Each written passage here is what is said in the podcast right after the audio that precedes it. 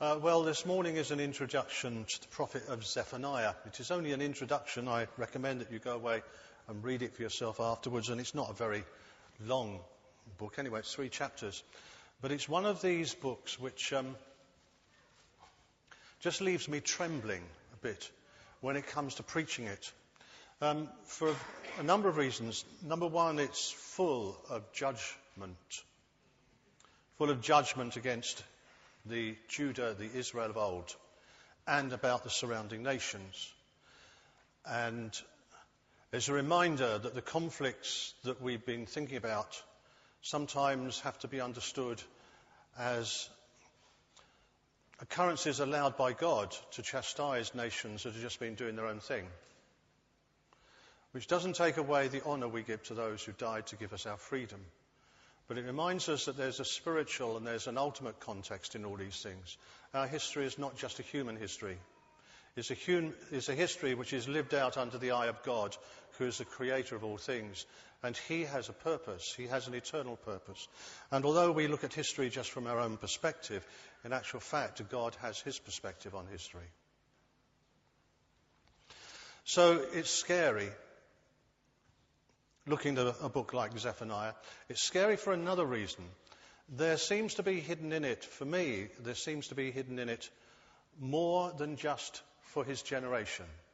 You know how it is? You, you read some of these prophets, and it's clearly what they're prophesying is for their generation or the immediately coming generations.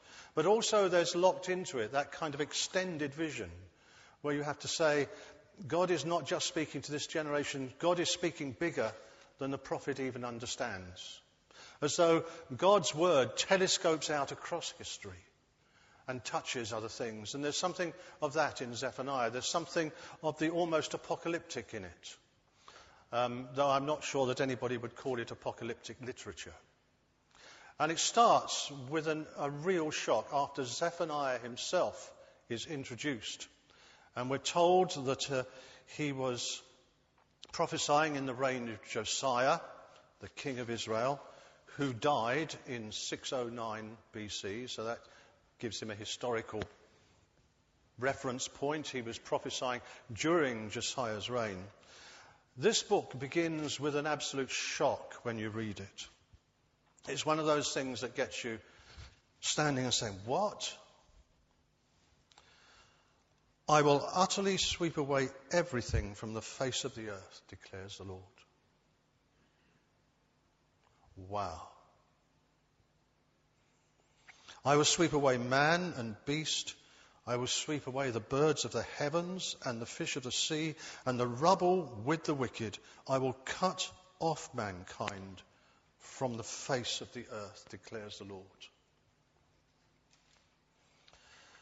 It's not the only place in the Bible where we find language like that. Isaiah uses it. There's, a, there's an awful or awesome chapter 24, whatever you like to call it, which is apocalyptic in its content about end of days. And then there are the books of Revelation. We're not just talking about Old Testament here, are we? We're talking about the ministry of Jesus towards in his final week when he speaks of things to come we're speaking about the book of Revelation, where it talks about the summation of all things under the judgment and righteous, righteous action of God. When God says, enough is enough, I'm putting things right as they ought to be. Justice and judgment and mercy will be meted out. This has something of that context in it. Uh, likewise, later on in the first chapter, we read, I will bring distress on mankind so they shall walk like the blind because they've sinned against the Lord. And I don't like reading this. But their blood shall be poured out like dust and their flesh like dung. Neither their silver nor their gold will be able to deliver them on the day of the wrath of the Lord. The God who is speaking, Zephaniah, do you know, capital L O R D? I am Yahweh.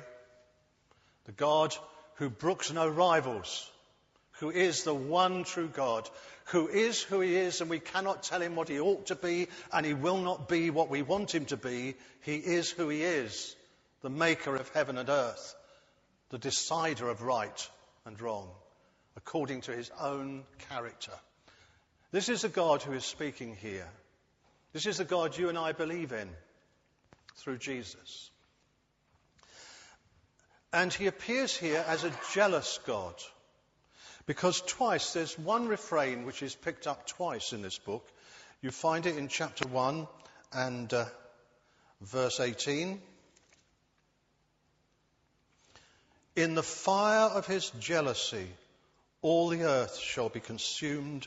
For a full and sudden end, he will make of all the inhabitants of the earth. And we find the same thing two chapters later in chapter 3, in verse 8.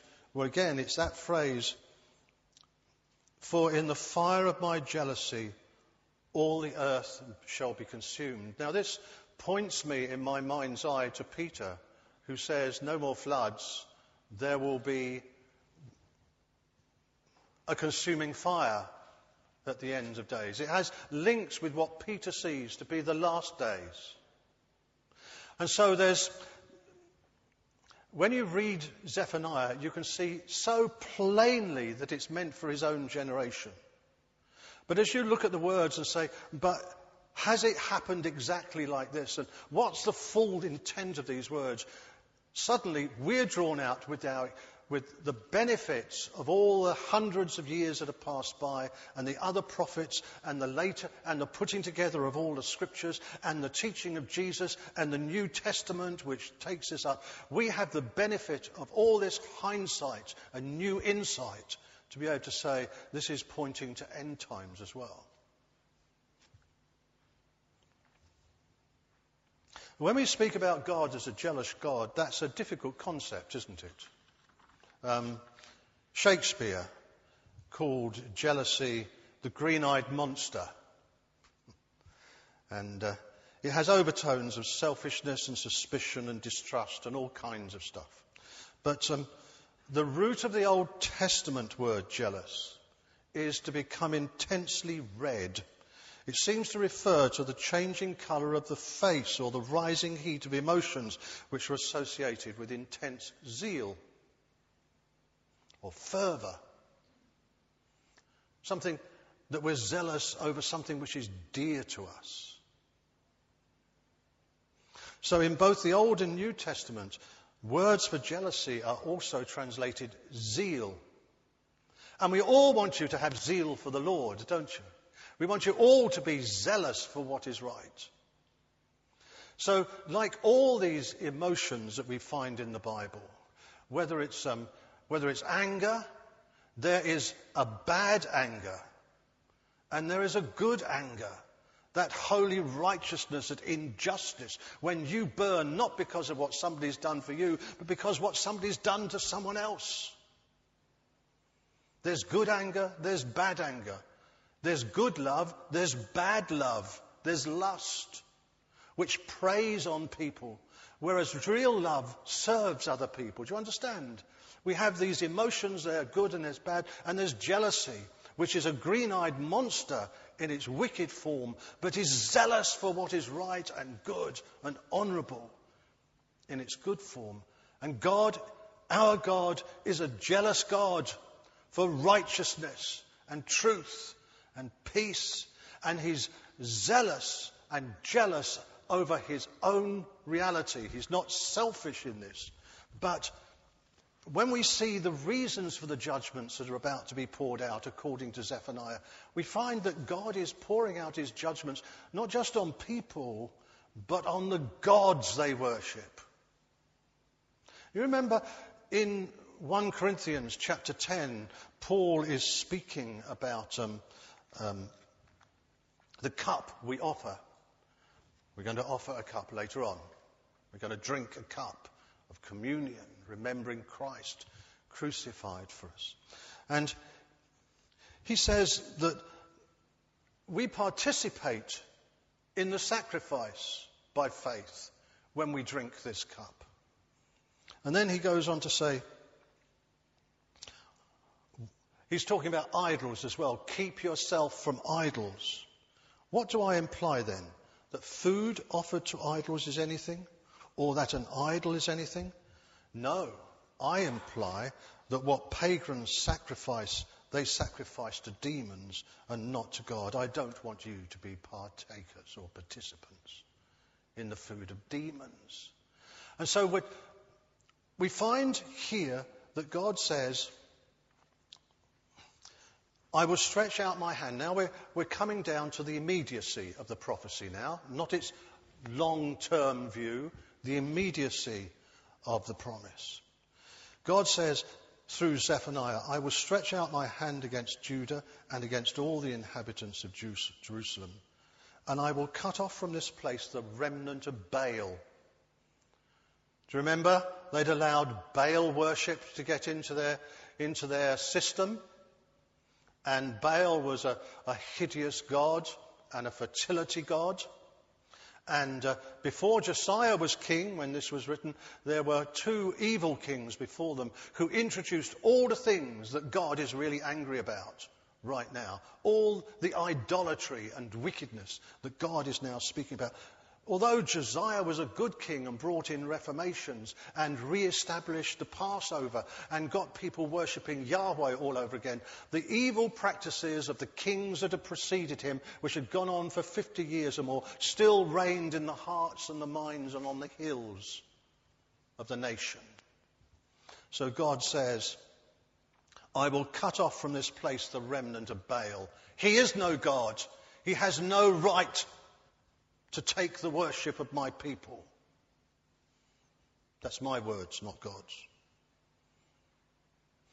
And the name of the idolatrous priests along with the priests, there's two words, priests here. The one translated idolatrous priests is translated elsewhere priestlings. It's only used of the priests serving idols. I will cut off from this place the remnant of Baal, the idolatrous priests, those who down, bow, bow down on the roofs to the hosts of heaven,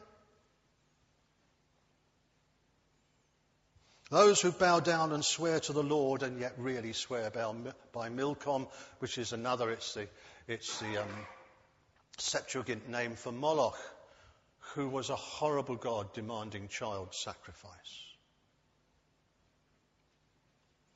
These things were prevalent in parts of Israel, had corrupted the worship and the service of the people, had corrupted their morality. And God, who is a jealous God, says, I will not brook this rivalry.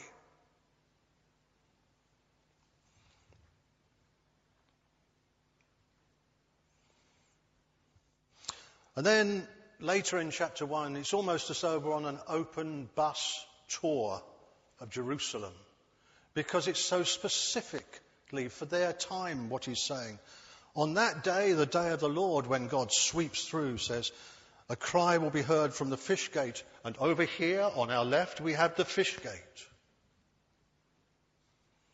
And over there, a wail from the second quarter, and a loud crash from the hills Wail, O inhabitants of the mortar. We've been giving a, a tour of, of, Jerusalem here, for all the traders are no more, and all who weigh out silver are cut off. At that time I will search Jerusalem with lamps, and I will punish the men who are complacent. This word complacent, oh, it means sitting or settling on the lees. The lees, lees are the sediment that forms at the bottom of wine if you leave it. Okay? And he's saying that these people, with all this corruption, all these false gods around them, there are people in this city not only worshipping them, but there's others who may not worship them, but they're like wine that has been left undisturbed for ages. And it just settled on the sediment they've been corrupted by their inaction, by their complacency.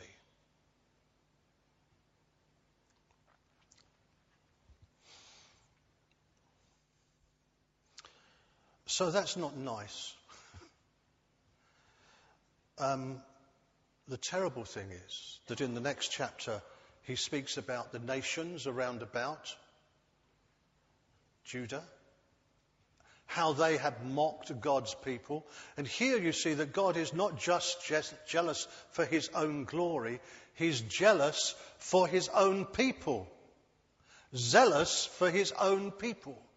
And the nations around about have been taking advantage of his people. And God has said in a covenant relationship that my name is in you. When we're baptized, we're baptized into the name of the Father, the Son, and the Holy Spirit. God has set His name upon us.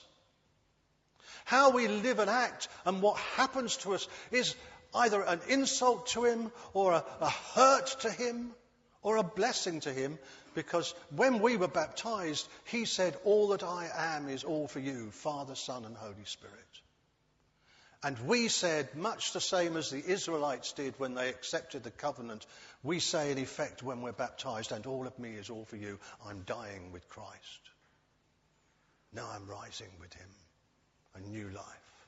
And God is zealous for the welfare of his people. And that comes out in this book. God cares about his people even when their wickedness absolutely sends him red to the point of saying, I've got to do something about this. I'm sorry, enough is enough. We get like that as parents, don't we? We say no. We say you've got two more chances. That's your last chance. Right. Go to, and whatever we say.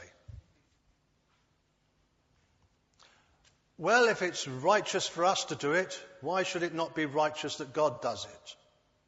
And we remember that Zephaniah comes at the end of a long line of prophets.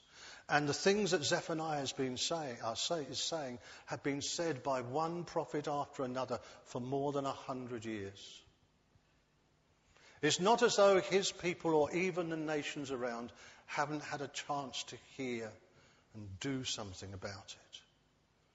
But things have got worse. So God says, right. That's it. The astonishing thing is that in chapter 2, he also says Nineveh will be destroyed. Well, Nineveh was that great capital that Jonah went to a hundred or more years previously. It was a terrible place full of idolatry and wickedness. And out of Nineveh came all the, the scourges and excursions and military conflict with which Assyria uh, crushed the nations around about it. No evil surely can come to mighty Nineveh. Hmm. Zephaniah says, it will.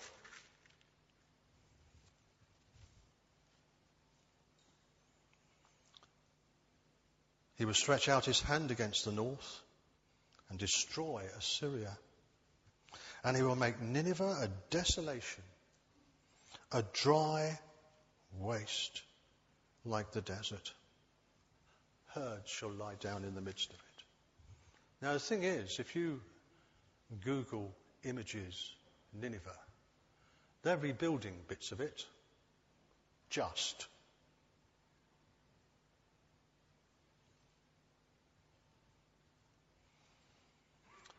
Josiah the king, who was a king when Zephaniah preached, died in 609 before Christ. Three years later, the Babylonians sacked Nineveh.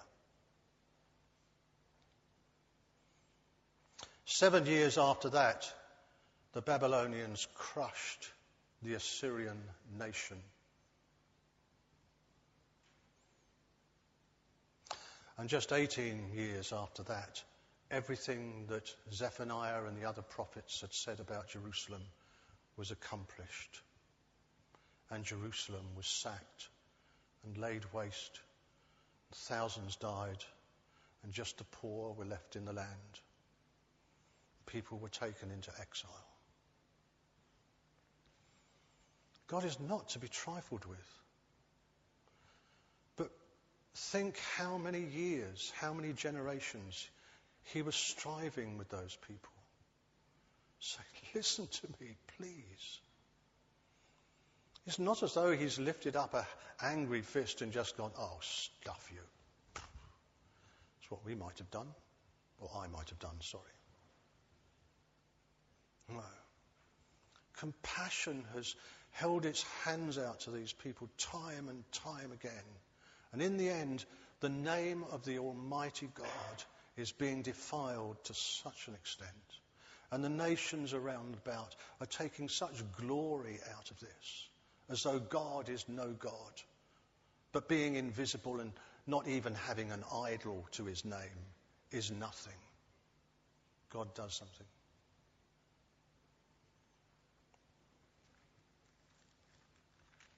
It's not as though even Zephaniah hasn't offered them opportunities. Chapter 2. Gather together, yes, gather, O shameless nation, before the decree takes effect. So here it is, and gather before it happens, before the day passes like chaff, before there comes upon you the burning anger of the Lord, before there comes upon you the day of the anger of the Lord. Seek the Lord, all you humble in the land. All you who do his commands. Seek righteousness, seek humility. Perhaps you may be hidden on the day of the anger of the Lord. Well, maybe this helped prompt Josiah in his reforms. But it didn't go through the land. So even here we find God pleading.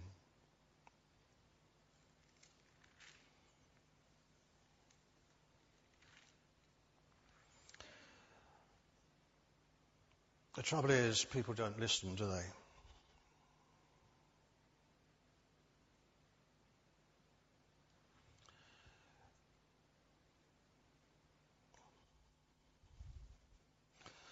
trying to find a place and I've lost it in my head, but there's a point at which God says, I'm pleading with the people. You might find it while I preach. I'm pleading, but they don't listen. And I've got an illustration, so Colin, if you're awake still, God bless you. This headline appeared in the New York Post on Thursday of this week. What had happened was Hurricane Sandy had passed over, and then the night before, snows had come in some of the worst hit areas around New York and on the east coast so that people who'd only had their electricity back for two days lost it again. And this headline, Sandy, now snow and ice. God hates us, was the headline. Now let us suppose for a minute, which I'm not prepared to say at this point, but I'm dithering, that the things that are happening may well be a sign America wake up. As it was in Amos, I sent this upon one city and that upon another city, and this upon another city and that upon another group of people, but you did not return to the Lord. Let us just suppose that what is happening here, terrible though it is in human terms, is sovereign God saying, America, you call yourself the bravest country in the world, the world's policeman, the world's peacekeeper. Wake up, come back to your God, whom you've left out of your law courts and pushed out of your schools and secularized. Even if that is happening, God doesn't hate them. The headline is wrong. God does not hate even those he seems to judge severely.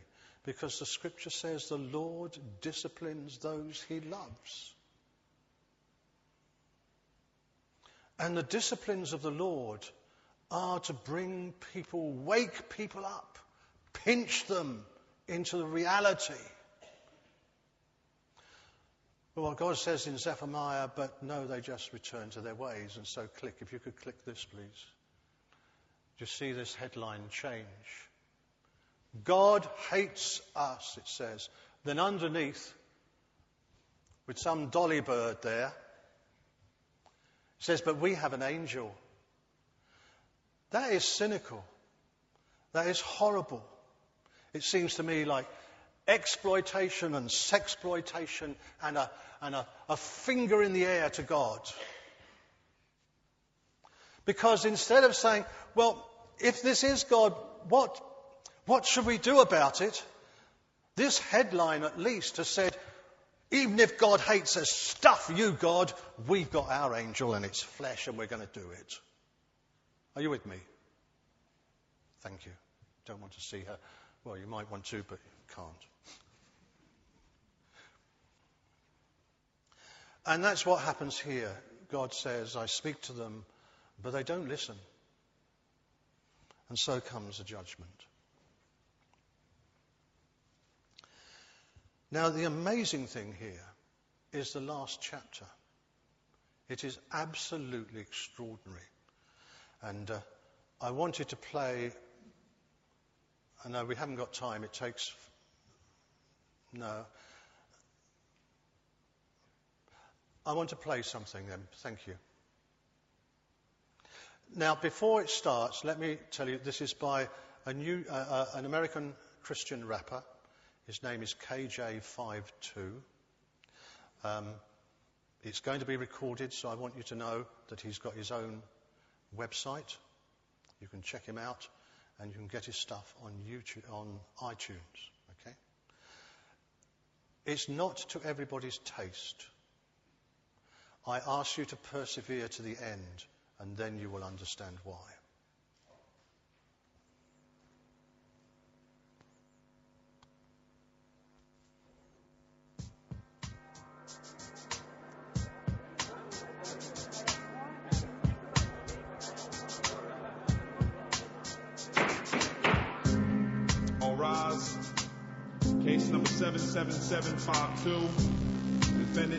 5 2 versus the Son of God in Murder 1. How do you plead?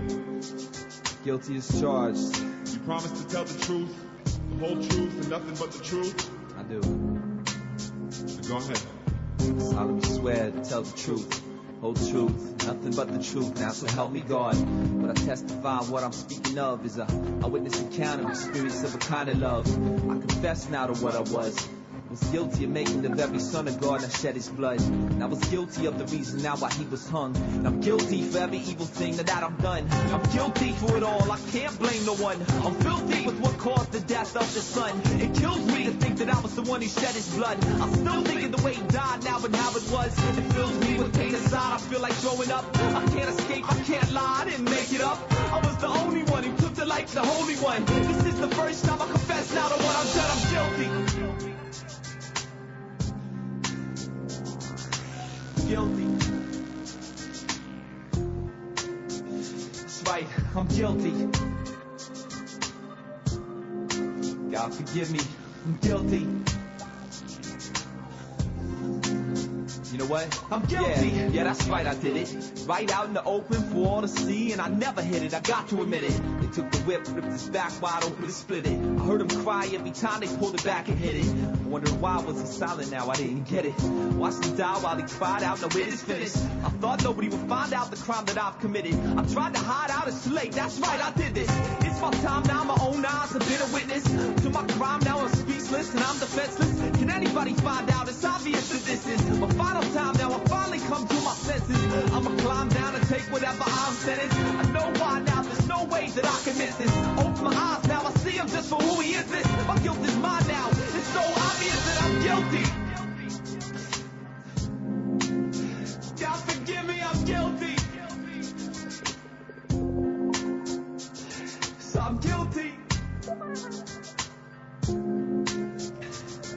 Right. I'm guilty. I'm just another person, just another man. I was the one that hurt him, finally understand. Now I know for certain I caused the nails to land. They left them dead and murdered, pierced and hands. So now you heard it, I testified and I took the stand. No other way I could word it, this is my confession. And I never lied, I perjured, told just the best I can. But I was the one that cursed them, I was the trigger man. The page is turning and I now just confess to this. I didn't kill Christ, but it was just my sin that did. Now I confess to the crime, I don't deserve to live. I'm ready to do my time, is I'm guilty. God forgive me, I'm guilty. I don't deserve to live. I'm guilty. Take me away, I'm guilty. I'm guilty. Case number 77752. Pigeon 52 versus the Son of God and Murder 1 court has found you guilty as charged. However, after further review of the case, the prosecution has dropped the charges. You're free to go.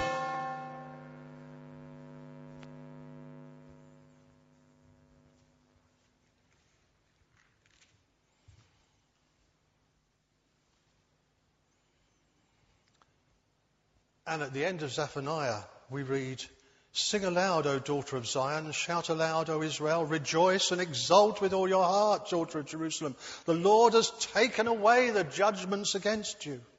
He has cleared away your enemies. On that day it shall be said to Jerusalem, Don't fear Zion, don't let your hands grow weak. The Lord your God is in your midst, a mighty one who will save. He will rejoice over you with gladness. He will quiet you by his love. He will exult over you with loud singing.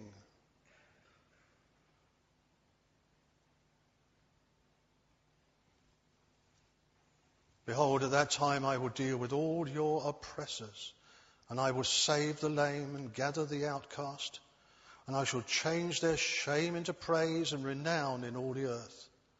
And at that time I will bring you in at the time when I gather you together, for I will make you renowned and praised among all the people of the earth when I restore your fortunes. Now God has so loved this earth, not hated it. And we know the rest of the verse, don't we? That he gave his only begotten Son, that whoever believes in him should not perish, but have everlasting life. God didn't bring Israel out of exile and back into their own land.